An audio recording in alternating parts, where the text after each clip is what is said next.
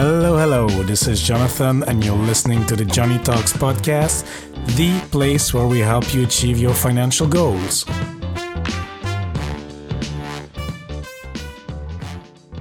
Hola, amigos. Hope you're having a great day wherever you are.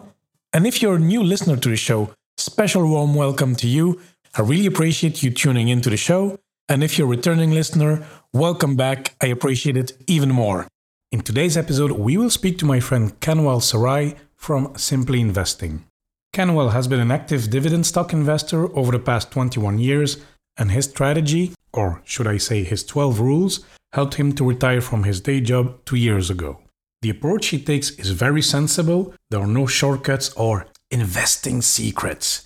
Kanwal, who's very skilled at making things simple, will explain his 12 rules in a very comprehensive manner and will also help us understand some misconceptions on dividends in general. He really makes learning about a complex topic very enjoyable and simple, as you will hear. And actually, between you and me, I think I should invite Kanwal a second time. It was really a great conversation, and it's a topic I'm passionate about, so I think we could have easily gone uh, two, three more hours. anyway, this episode will definitely be for you if you're looking for a simple way to understand how to invest in the wonderful world of dividend stocks and at the same time create a growing passive income stream for yourself. So, without further ado, let's hear the interview. Hello, Kanwal. How are you doing today? Good, Jonathan. I'm doing very well today. How are you? Yes, I'm fine. Thank you. It's uh, evening here and uh, I'm ready to relax uh, a little bit and enjoy this conversation first, of course. But yeah, very happy and uh, in a good place right now. So yeah, all good. All good on my side. Awesome. Uh, I'm very happy to be here. Thank you for the opportunity. Yes, and I'm very excited to have you on because you have uh, you're an expert in uh, investing in the stock markets, and then you have been doing this for uh, yeah a number of years, twenty years plus, and you have um, this philosophy or this twelve rules that you developed, which have helped you to uh, yeah help many of your uh, customers, many of your uh, followers and uh, yeah, I'm excited to to share this uh, as well with uh, my listeners. So yeah, I think it will be great. Yeah, that sounds good. Okay, so Kanwal, maybe let's uh, start with the beginning. What are you doing today, and uh, can you tell us a little bit about uh, Simply Investing? sure. Um, so I am very fortunate uh, to have uh, retired from my day job at the age of 47. Um, so I am today uh, running Simply Investing full time, uh, my passion has always been uh, investing and teaching, uh, mm-hmm. teaching people how to invest uh, responsibly. So that's what I'm doing. I'm in, you know, aside from COVID, I'm enjoying. Everything's been great. Uh, everything's closed down, but other than that, it's a it's it's a big change. So it was about two years ago that I had I was fortunate enough to to leave my mm-hmm. full time day job and focus full time on simply investing. No, that's great. And what were you doing before? Were you also in the finance industry or? Uh... Uh, no, my background is in computer science. I've mm-hmm. got a bachelor's in computer science. So I spent a 25 year career working in uh, software companies uh, as a the software uh, manager, a QA manager as well, uh, professional services, and uh, software testing. And where did that passion for investing come from then? Yeah, great question. you know, I did what everybody else you know what my parents taught me and i think most people you know get an education. Uh, so I, I got a good education. I went to university got a mm-hmm. degree and then i said okay now what? They said well I'll go out and get a job. So i got a full-time job and i said okay you know now what? Well you know you should start investing some of your money. And uh, you know my parents they weren't taught how to invest. They just did what everyone else did. And so i started doing what my parents told me mm-hmm. which was to put money in uh, mutual funds and um, so I started doing that for about 10 years. Uh, so this is going way back. uh, you know, uh, even before I graduated from university, I had some part time jobs and I, I, started putting money aside in uh, mutual funds. And eventually I realized that the mutual funds, and I know, I know we'll talk about it a little later in more detail, but you know there there's fees, right? Yeah. So the the management expense ratio. So the fees are really going to to hurt you in the long run. Um, also, the majority of we're talking about actively managed mutual funds. You know, the majority of mutual funds underperform the stock market. And then later on, I, I got into index funds and ETFs as well. But it really wasn't. I realized it, you know, the financial planners that I was talking to, uh, you know, at the banks or sometimes from mutual fund company, they come to your house, they sit down and you, and you build a financial plan. Mm-hmm. at the end of the day, they were mutual fund salespeople. Yeah. Right. Mm-hmm. So so they made money from commissions. And as you know, with the MER, the mutual fund companies will always deduct the fee first. Whether or not you make money, the mutual fund company is going to deduct their fee. And so I realized, you know, the mutual fund thing wasn't working, and it wasn't going to give me the freedom that I wanted in life. Uh, and I also didn't want to work till the age of 75 or 85 and I had to do something else. Mm-hmm. So I started to I started to hear about this gentleman by the name of Warren Buffett. Who's Have you heard of Warren man? Buffett? Yeah. right. So a lot of people know who he is, right? A self-made, uh, you know, investor, successful investor.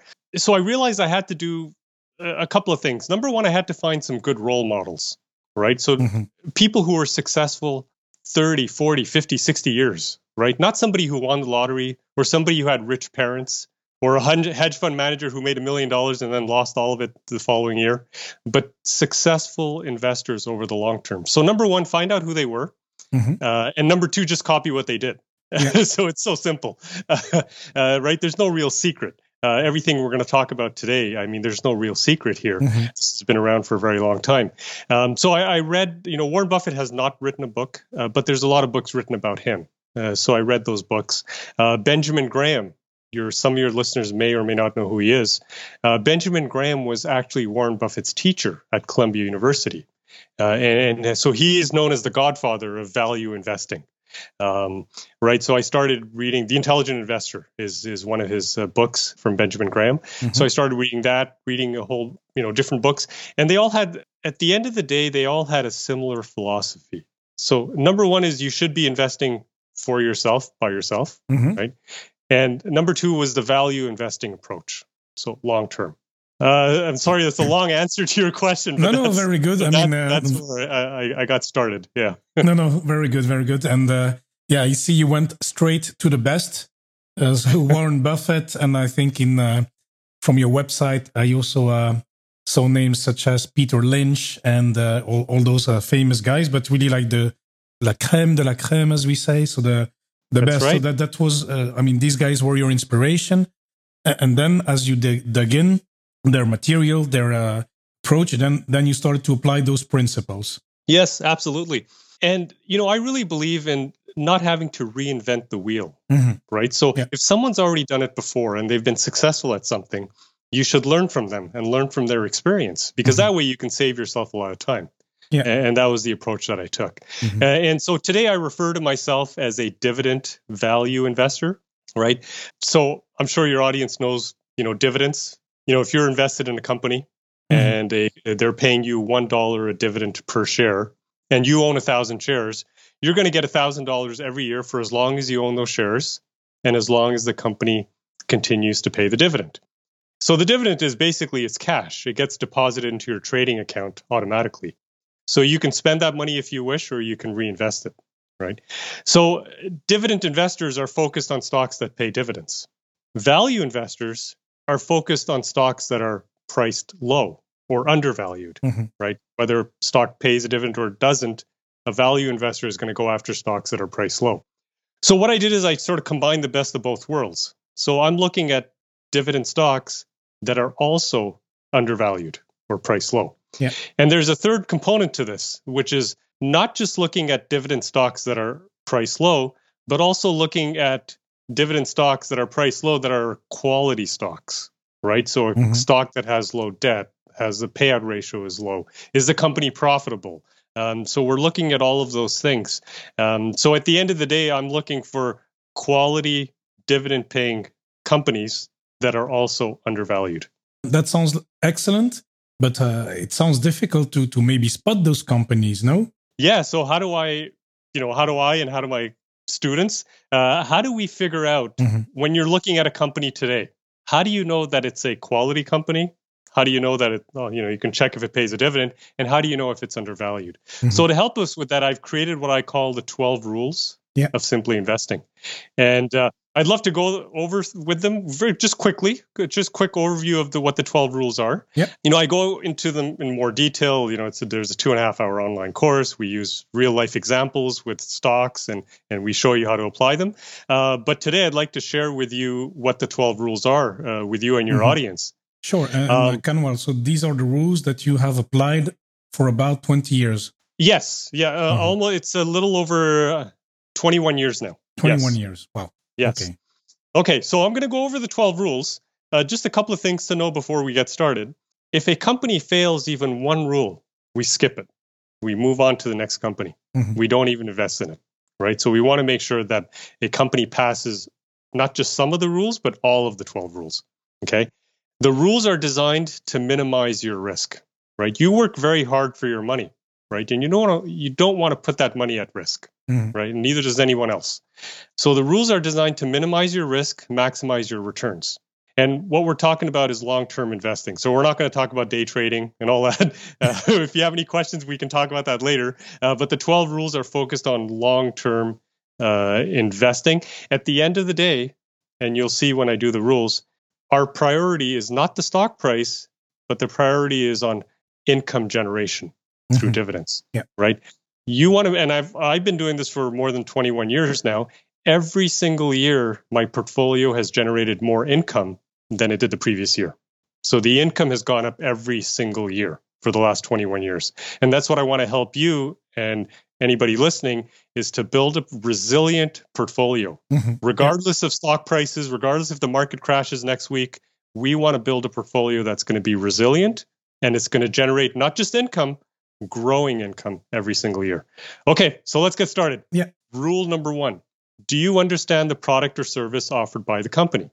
If you don't, skip it move on to the next company okay now you don't need to be a subject matter expert but you got to be able to explain it to to your grandmother or to a 12 year old you know mm-hmm. so how does coca-cola make money they sell drinks mm-hmm. and now they've expanded into other food and snacks and stuff but that's what they're doing is they're selling food products and that's how they make money so you have to have a general idea of how what the company is doing so simple rule number two will people still be using this product or service in 20 years okay so we want to avoid companies that are building you know fads. I don't know if you remember the Palm Pilot.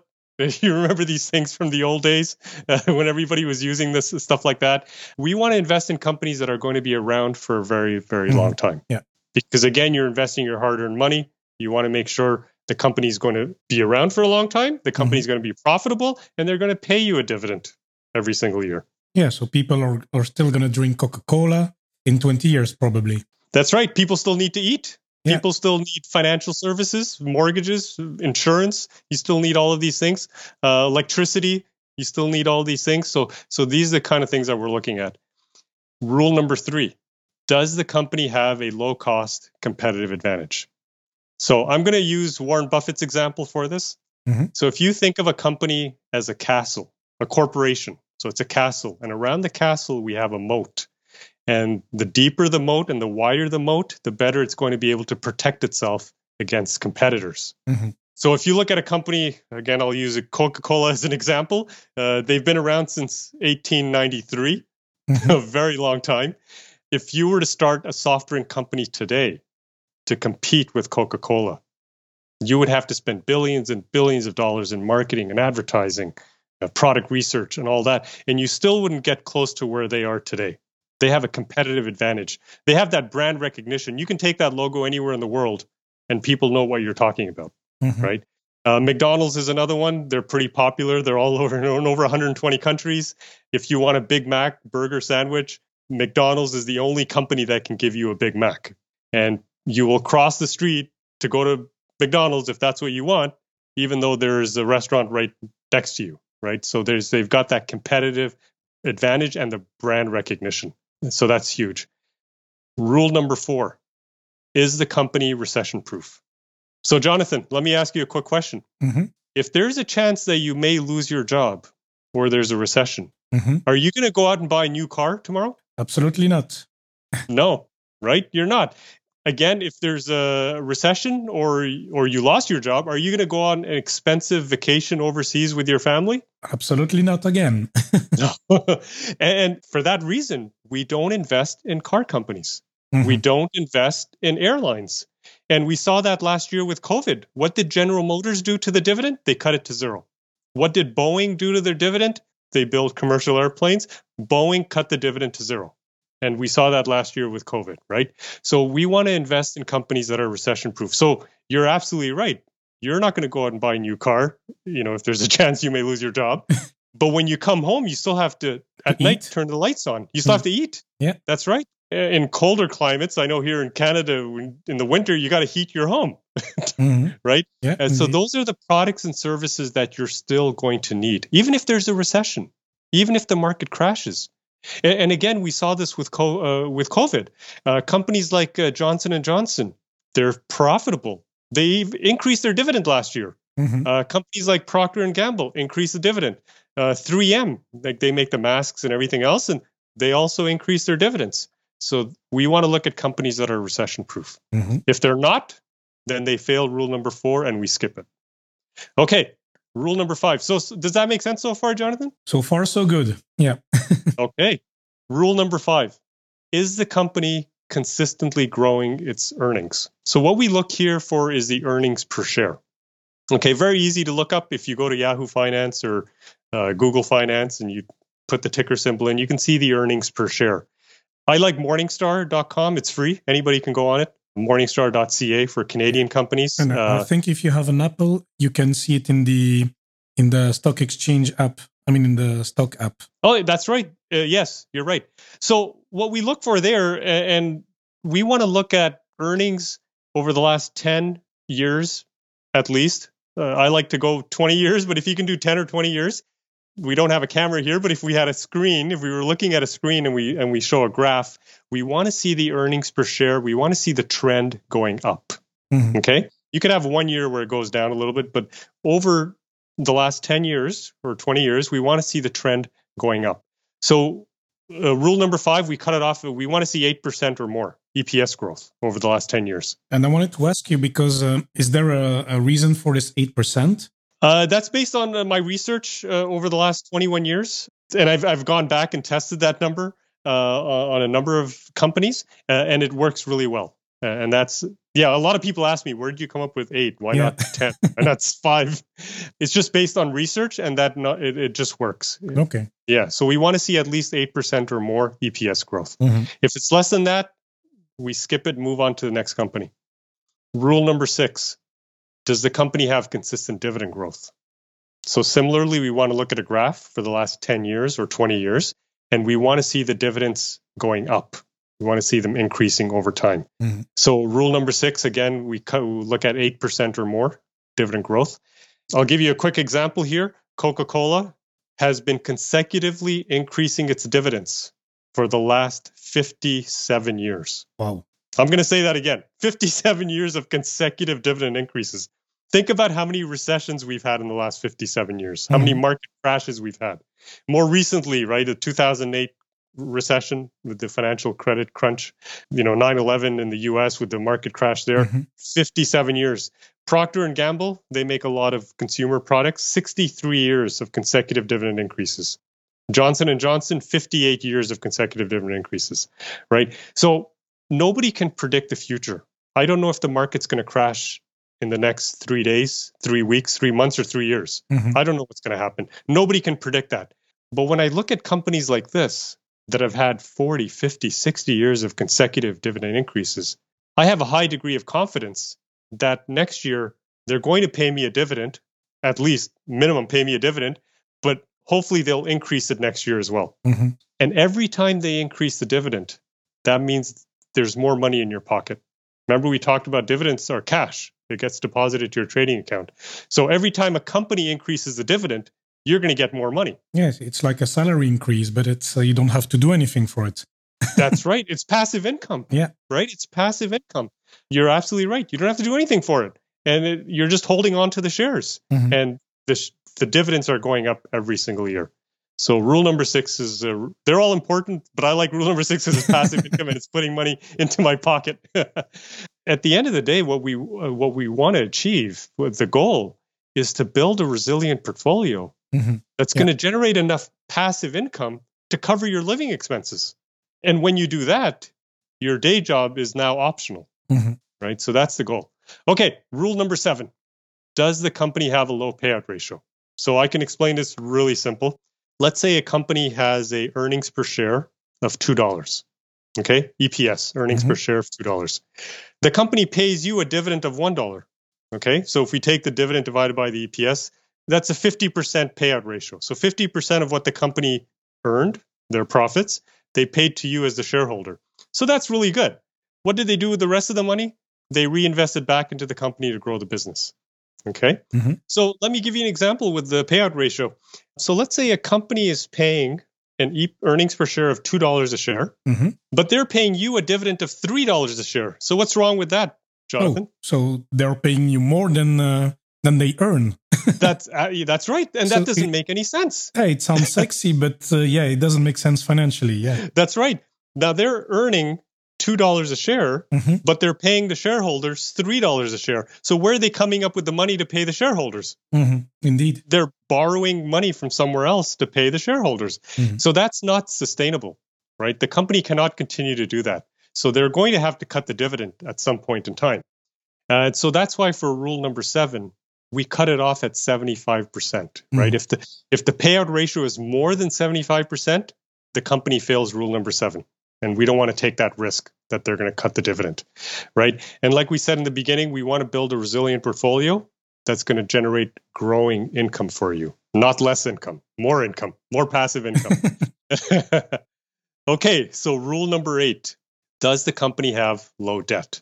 Okay, so here we cut it off at 70%. So we don't want to see the debt higher than 70%. percent Mhm. But let me give you a quick example, Jonathan. Let's say you're looking at company A and company B. So we Mhm. have two companies, all things considered equal. They're in the same industry. The dividend is the same.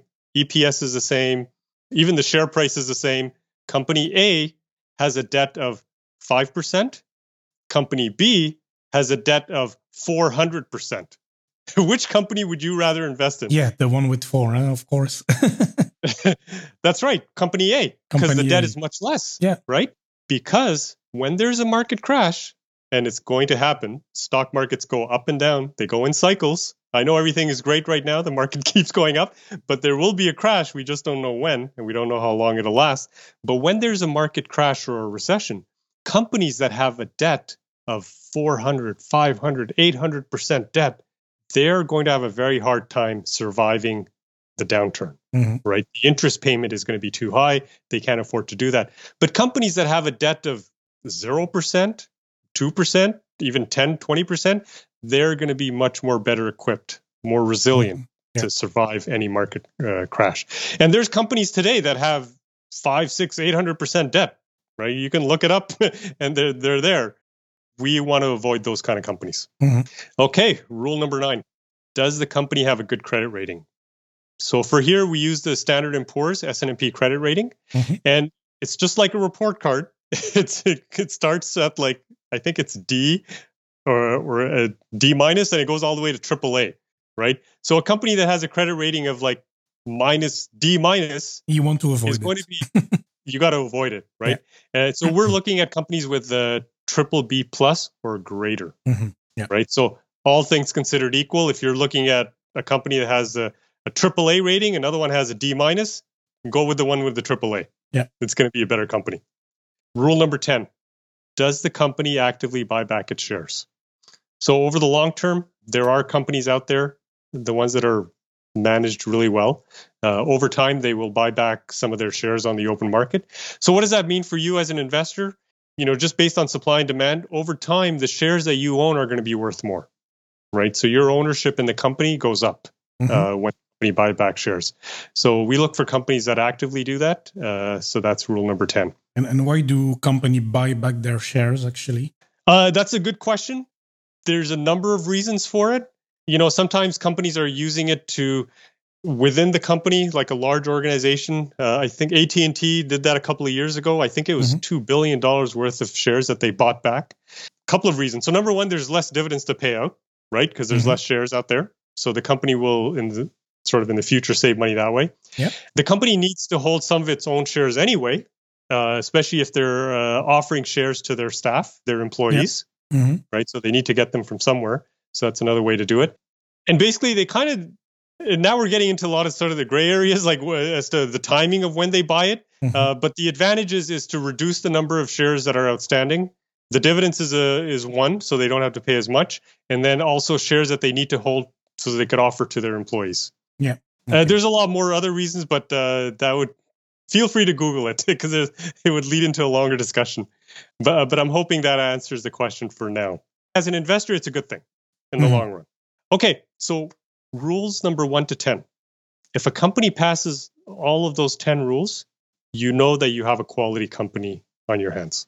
Okay, we've talked about in the beginning quality stocks. So if a company passes one to 10, it's a quality company. Now we're going to look at value. Is it price low, undervalued? Is it on sale? Is it on sale or Mhm. is it overvalued? That's right. So rule number 11 looks at that. It's in three parts. So 11A. So the PE ratio must be 25 or less. Okay. So Mhm. that's pretty easy, easy to look up. And you can tell right away if a company passes rule 11A or not. Rule 11B. The current dividend yield must be higher than the company's average 10 year dividend yield, uh, either 10 year average or 20 year average.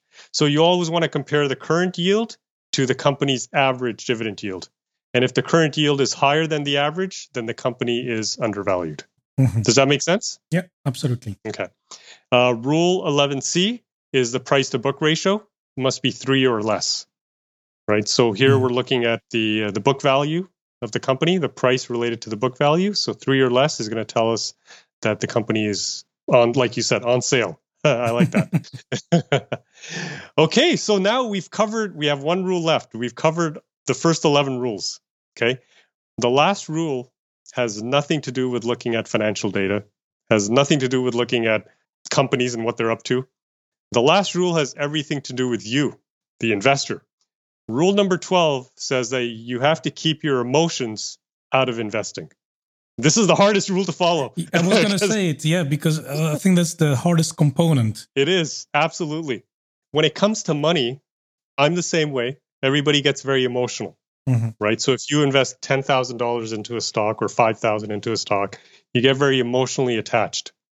Or sometimes people fall in love with a company even before buying it. A lot of people are in love with Tesla, right? Yeah. But does Tesla pass the 12 rules of simply investing? Oh, No. no. I think the PE Right? ratio is above a thousand. So, That's right. yeah. So the key here is you got you have to have discipline and patience. Okay. The discipline is to apply the 12 rules. This is a checklist, right? Mhm. So that's what I gave you as a checklist. And you just go down the checklist and you look at the company. It's either going to pass the rule or it's going to fail the rule. That's it. Mhm. So that makes it easier to just be disciplined and stick to the 12 rules. Uh, no shortcuts here. Don't try to skip anything, So- right? So that's important. The other thing is patience. Okay. You have to have the patience to ride out any market crashes or market downturns. I said before the stock market goes up and down in cycles. We are going to get another crash. Just don't know when, but it happens. So you have to have the patience to ride it out. And this is long term. So any money that you need or your audience that you need in five years or less, Mhm. if you're saving for a car or a vacation or or you want to go to university or something any money you need in 5 years or less should not go into stocks that means it should not go into mutual funds either index funds or ETFs because all they do is they turn around and buy stocks with it exactly. Mhm. imagine if you're saving to for a down payment for a house and you have $30,000 in cash and you say I'm going to buy a house in 2 years and you put all that money into stocks. And in 2 years that 30,000 is now only worth 15,000 right? What are you going to do now? Mhm. it's the worst time to sell is when prices are low right? So you don't want to put yourself in that position where you're stuck. So this is 5 years or more money that you don't need in 5 years Mm. right that, that in 5 years or less that's what should go into there into investing so it's a long-term perspective Yeah, absolutely. Yeah. Okay. And so, so these principles that you have followed, so now, and you never wavered from them. You never thought, okay, I will skip one, I will change one, uh, or I do some exceptions here and there. no now let me explain Yeah. what i mean by that because Mhm. that was a very strong no Yeah, yeah. I was like, Yeah. whoa. the first i would say so i've been doing this for 21 years Hmm. so the first five six years follow the rules very strictly and you should always follow the rules strictly uh, and especially anybody who's beginning if you're just starting to invest today uh, or you have index funds and etfs and now you want to buy individual stocks, follow the 12 rules. Mhm. Everybody should follow 12 rules. The one I've never violated is Rule 11B. Mhm. Never violate Rule 11B in 21 years. That's really important. Now, what happens is I'll take rule number seven, for example. We said the payout ratio is 75% or less. Mhm. After six years, I've built the first six years, you know, I built a substantial portfolio. I had about 25 stocks that I owned. Mhm. I had them for six years. The portfolio was doing well, it was generating income. And especially in Canada, there's not a lot to choose from. Uh, I invest in Canadian and US stocks, Mhm. but in Canada, there's five big banks. I own all the five big banks. Uh, there's only three telecommunication companies Rogers, Bell, and Telus, and I own all three of them. so after about the six, seven year mark, I'm like, okay, I have another, you know, ten, twenty thousand dollars to invest. I already own all the companies that pass the 12 rules Mhm. right? so now I'm going to look at something that, you know, let's say rule number seven, it gets a 77%, right? Mhm. So it fails the rule because the rule, the cutoff was 75, but it doesn't mean it's a bad company, but it requires further investigation. So that's when you go in and you say, okay, let me look at the last 10 year history of the dividends. Let me look at the 10 year history of earnings per share, Mhm. right? So then I make a decision then Mhm. and I'm being completely honest with you and your audience. So then I will invest in a company, even though it fails one of the 12 rules. Uh, but that's after six years of having built a Consistency, yeah. solid portfolio. Mhm. Uh, so for anybody out there who's beginning or starting, always follow the 12 rules. No, very Yeah. good tip because I think it's important to have a guideline because it's easy to to change and to adapt. But then if you have 12 rules that work, that have proven uh, itself for you and for your um, your students, uh, then it's great because then you have proof, you have uh, and it's easier. You know, then you don't have to do as much research. Uh, I, I don't know if does it take time to find all of this information. By the way.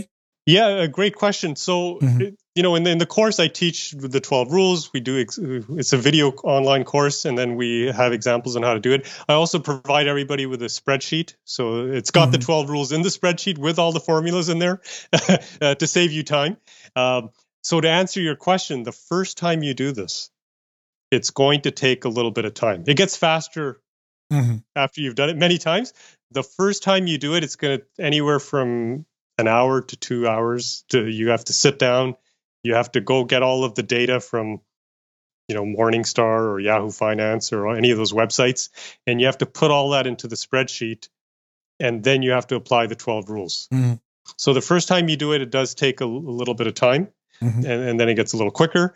So I, what I do, and, and this, so the feedback, and I've been teaching this course since 2007, uh, the Simply Investing course, and so the feedback I got from people there's two comments.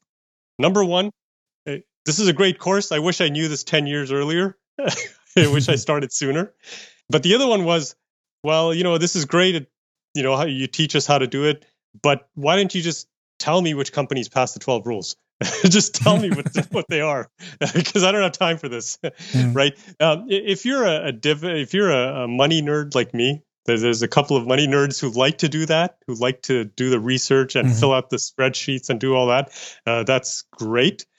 But most people, if you're busy, if you've got a day job, you've got children, your spouse has a day job, the kids, your life is busy. Yeah. Life is very Mhm. busy. You don't have time to do that.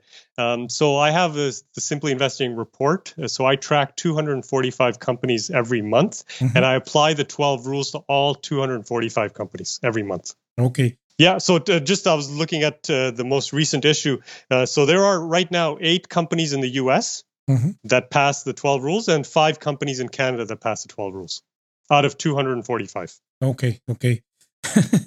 and then I'm I'm wondering about your your own portfolio because then okay, since you've been doing that for a number of years, have you changed companies, switched out companies, and are you still looking at new adding new companies or do you keep reinforcing your positions in in those companies that you've been with uh, like Coca-Cola for example for a a long time?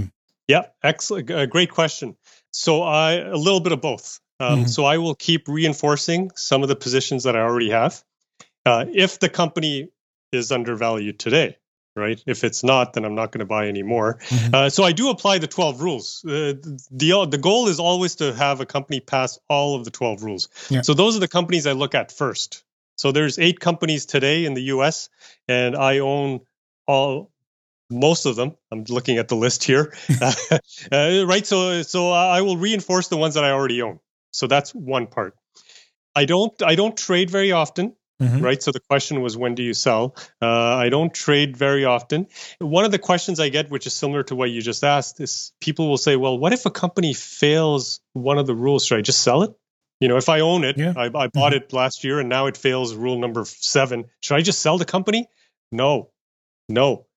Because as long as the company is continuing to pay you a dividend, as long as the company is increasing the dividend every single year, right? As long as it's still a quality company, right? The payout ratio might go to 77% temporarily, right? The debt mm-hmm. might go to 7 80% temporarily, right? But if you already own the company and it's a good dividend paying company and they're increasing the dividend, then hold on to it. Mm-hmm. Okay. Because you are going to earn in the long run you're going to earn more so there's there's value in holding on to the company mm-hmm. yeah so i hope that answers your question yeah no that's very good no no i see um kind of well done that's very good and then my um i have another question regarding your portfolio asset portfolio in general then do you only invest then in individual shares or do you also invest in etfs and then maybe other asset classes or uh, even bonds yeah, uh, good question. Uh, so no bonds. No bonds at uh, all. Okay. No, uh, and no ETFs, no index funds, no mutual funds. Um, everything is in individual uh, stocks. Okay, okay, very good.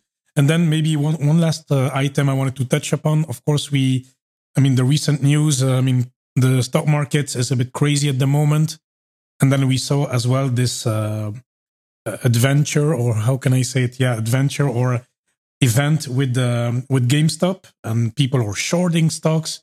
Uh, I mean, we we're not gonna go into the details, but I just wanted to hear your opinion on all this uh, kind of market movements and Elon Musk uh, tweets. Then he says he names a company, then the stocks goes up like uh, eighteen thousand percent or all these things. yeah. So it makes for fun headlines, of course, but uh, I don't know. I wanted to hear your opinion on on all of this. Yeah. So it is great for entertainment. it's uh, um, uh, I think people have to understand that the the news outlets, uh, the news media, mm-hmm. Uh, and you know could be on TV, online, or the radio, or, or even magazines. Uh, these are all corporations, right? And a corporation only exists to generate profits for its shareholders. So the media is not here to educate you on how to become wealthy or mm-hmm. to educate you on how to invest responsibly. They are here to make profit for their shareholders. And the way they can make more profit is by getting more people to click on their article or to watch their videos, mm-hmm. right? Because then they can sell advertising, right? So all of this is very entertaining. Uh, GameStop uh, AMC, which is the movie theaters, also same thing happened with that. Correct. Either Elon Musk or somebody else will tweet something about a company, and then, the, like you said, the stock price goes up five thousand percent. My recommendation, if you're interested in buying that company, apply the twelve rules of simply investing. Mm-hmm. Apply mm-hmm. the twelve rules, and then decide if it passes all the rules. Then you may want to consider investing in it. But if it doesn't, then skip it and move on to something else. Yeah. Okay. So yeah, actually, it's very easy. You make it very easy, actually. yeah. Uh, can I give you, Jonathan, a quick example about uh, my personal example? Sure. Uh, to, to really uh, reinforce the idea that it, it makes sense to hold for the long term, to be mm. a mm-hmm. long term investor. Okay, so uh, I bought 185 shares of TC Energy. It's a Canadian company a while ago, back in 2000. uh, the share price was thirteen dollars and forty cents. Mm-hmm. Okay, so if you do the math, thirteen dollars and forty cents multiplied by one hundred eighty-five shares, it's like two thousand five hundred or something. I don't know. Yeah, two thousand four hundred seventy-nine. Mm-hmm. Okay, so anytime you invest in a company, the capital you put in is is at risk. So the two thousand, the worst that could happen is I could lose two thousand four hundred seventy-nine dollars if the company went bankrupt. Mm-hmm. Right, but it didn't. The dividend at the time was 80 cents a share. Today, the dividend for the I still own the company. Today the dividend is three dollars and twenty four cents a share. Oh, Okay. wow. Now remember, I invested two thousand four hundred and seventy nine dollars. Since I've owned this company, this one stock, this uh, TC Energy, has paid me over six thousand seven hundred dollars in dividends. Okay, so it, it uh, the dividends alone uh, paid more than uh, what you put in. Yeah. That's right. So the share price today, I don't even I don't know what it is. I've like fifty-five dollars or something was the share price. Mhm. Do I care if the price drops tomorrow to forty dollars a share? Yeah, absolutely not. No. it could drop to twenty dollars a share tomorrow, and Mhm. it doesn't matter to me. Yeah. Why? Because I've already more than made up my initial investment. Yeah. Right? Mhm. Now, if we take the dividend today, which is three dollars and twenty-four cents, based on my purchase price of thirteen dollars a share, you're looking at a dividend yield of twenty-four percent. So twenty-four percent of what I invested comes back to me every year as cash. Mhm. So it's about six hundred dollars a year in cash from just this one company alone. Yeah, that's a nice way to see it. Indeed, yeah. If you keep it for the long term, I mean, I haven't uh, experienced that yet because I started investing in in 2014, 2015, where I started. So let's see Mhm. how that uh, goes uh, further. Yeah uh, yeah. So the, every time the dividend goes up, the Mhm. company increases the dividend. Your dividend yield based on the purchase price is going to go up, Mhm. right? Yeah, indeed. So y- you mentioned bonds. Uh, what's the interest rate on a bond today? Yeah. I, don't even know. No, I think it's like um, I mean, in Europe, the most bonds they're less than one percent or something. Huh? Really, Yeah. I mean, I don't even want to. I'm losing money by by, by buying a bond. I don't own It's- bonds. Uh, yeah. So. Yeah, and it's the same in Canada and the U.S. Mm. It's the same thing. Uh, they have term deposits where you lock in your money for Mhm. one year, two years, three years. Uh, a five-year term deposit, or I believe, is like one percent. Mhm. I'm Yeah. making 24% here with TC Energy. Mhm. Yeah, exactly. If you hold on to it long enough, I have other stocks that are 12%, Mhm. 14%, 8%, which is way higher than what you're going to get in a in a bank account or in a, a term deposit or in a bond. Yeah, no, because this, this is what I wanted to do as well huh, for myself, is Mhm. to of invest in the in, companies, but then as well look for a more uh, recession-proof companies. So I have invested, for example, in a supermarket. Mhm. It's called uh, Delhaize. It's uh, it's in Belgium. They also have a branch in uh, US under Mhm. another name called the Lion, but they are here in Luxembourg as well. A few shops, but it's it's a.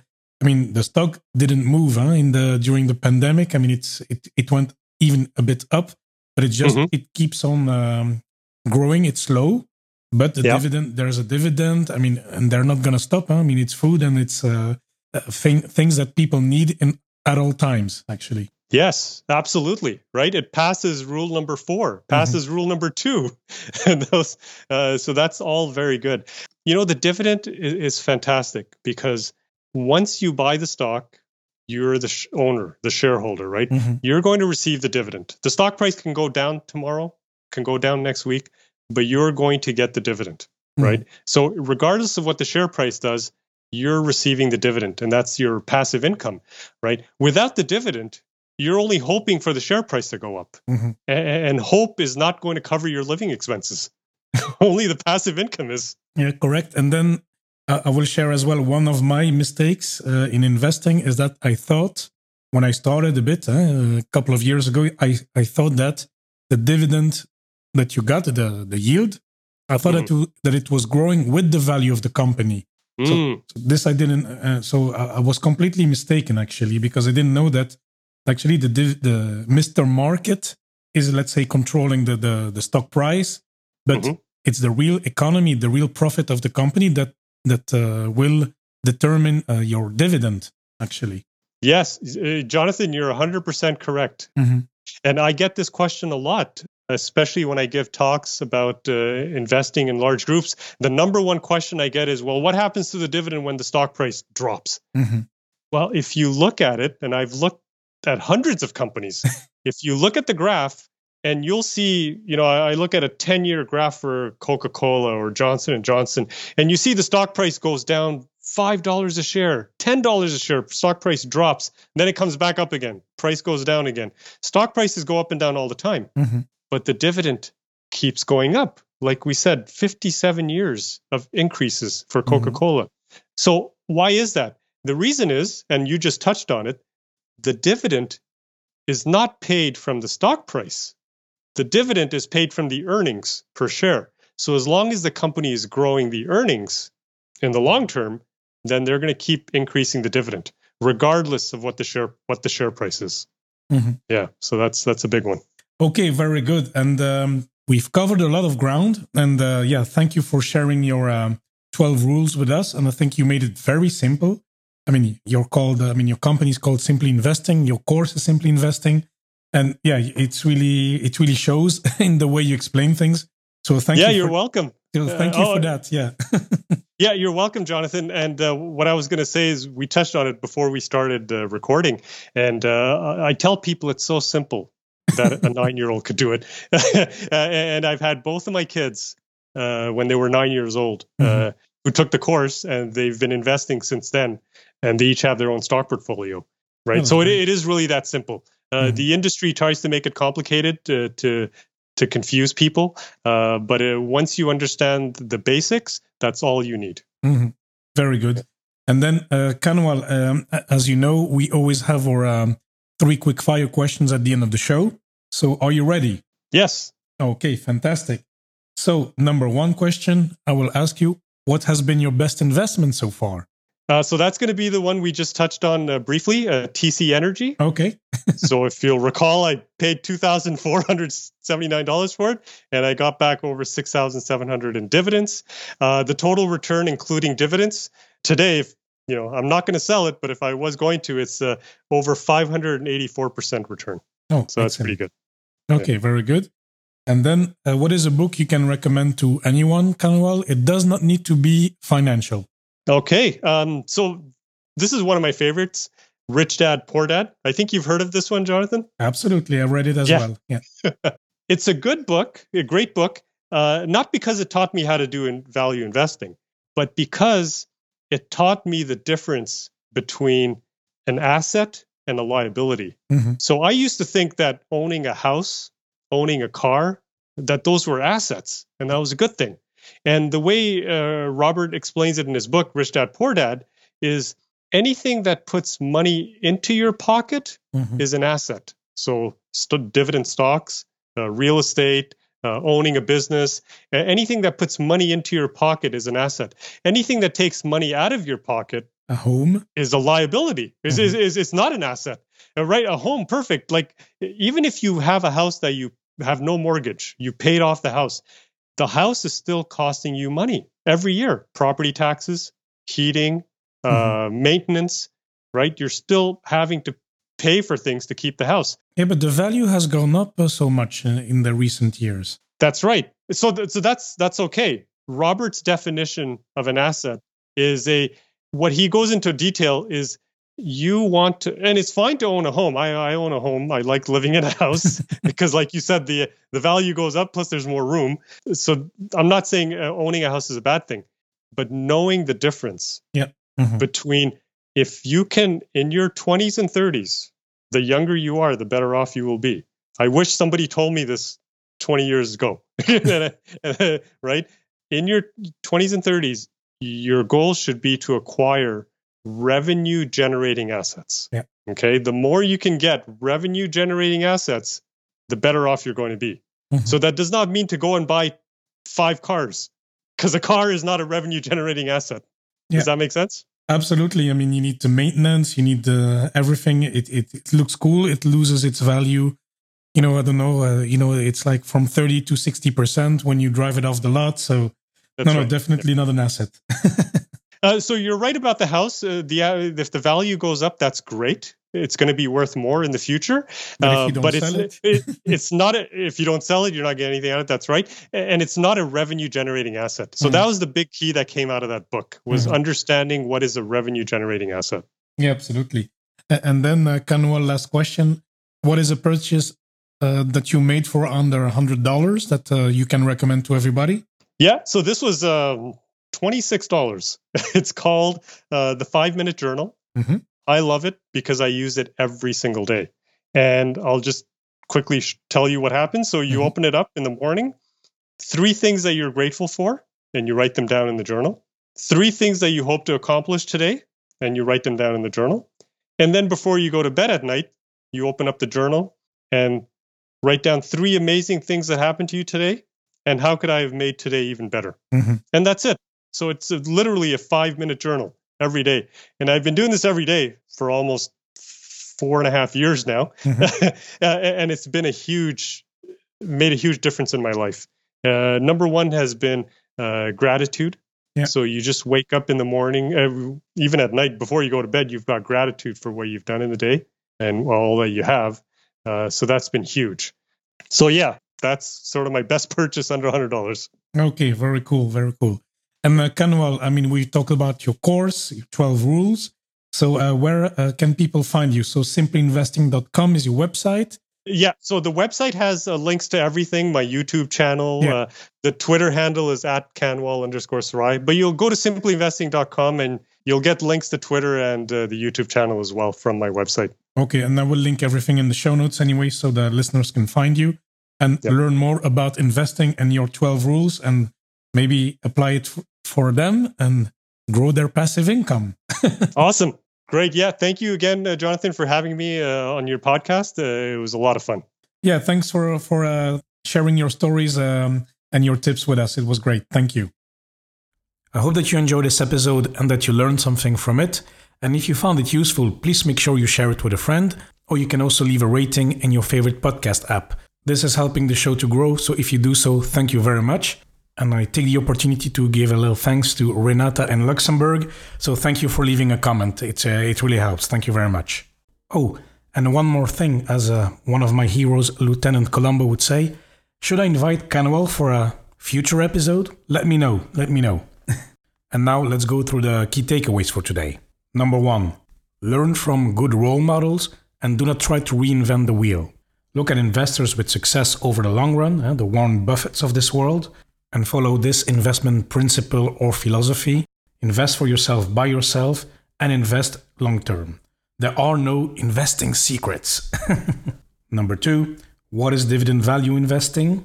That is looking for quality companies with a strong balance sheet that are paying a dividend, a part of their profit, and that are also at the same time undervalued.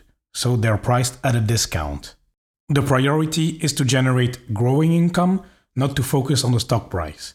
And to help us identify the relevant companies, Kanwal has developed his 12 rules, which I will just name here, not expand on them. 1. Do you understand the product or service offered by the company? 2. Will people still be using this product or service in 20 years? 3. Does the company have a low cost, durable, lasting competitive advantage? 4. Is the company recession proof? 5. Has the company had consistent earning growth?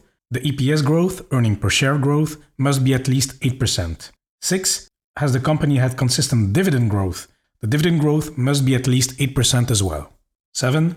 Does the company have a low payout ratio? The payout ratio must be 75% or less. 8. Does the company have low debt? The debt must be 70% or less. 9. Does the company have a good credit rating? The company must have a minimum S&P credit rating of BBB+. Number 10. Does the company actively buy back its shares? 11. Is the stock undervalued? 11a. The PE ratio, the price on earnings ratio, must be 25 or below. 11b. Is the current dividend yield higher than the average dividend yield? 11c. The PB ratio, price to book ratio, should be 3 or less. And number 12. Keep your emotions out of investing, and that's probably the hardest one actually. Next big takeaway it makes sense to invest for the long term if you invest in a company with a growing dividend, the dividend yield will go up over time from your invested money. So, this is something I never thought about myself. It was a nice way to put it. Number four, the dividend is not paid from the stock price, it is paid from the actual company earnings, regardless of the current stock price. So, yeah, don't uh, make the same mistake as me. Eh? and then, last one for today, it's something we actually didn't really discuss on the show, but we discussed with Kanwal after the show. But dividend investing is a long road. Huh? It will it will start with very little dividends at first. Huh? It can be like two dollars dividends uh, or even less. You need to keep feeding your portfolio, and you will see that passive income grow beautifully. So that was it for today. Thank you so much for listening. It really means a lot to me. Make sure you subscribe in Apple Podcast. And of course, please do not hesitate to contact me if you have any questions or feedback. Send me an email, john at joneytalks.com or connect through social media at JoneyTalks on Facebook, Twitter, and Instagram. And amigos, once more, thanks so much for listening, and I'll speak to you next time.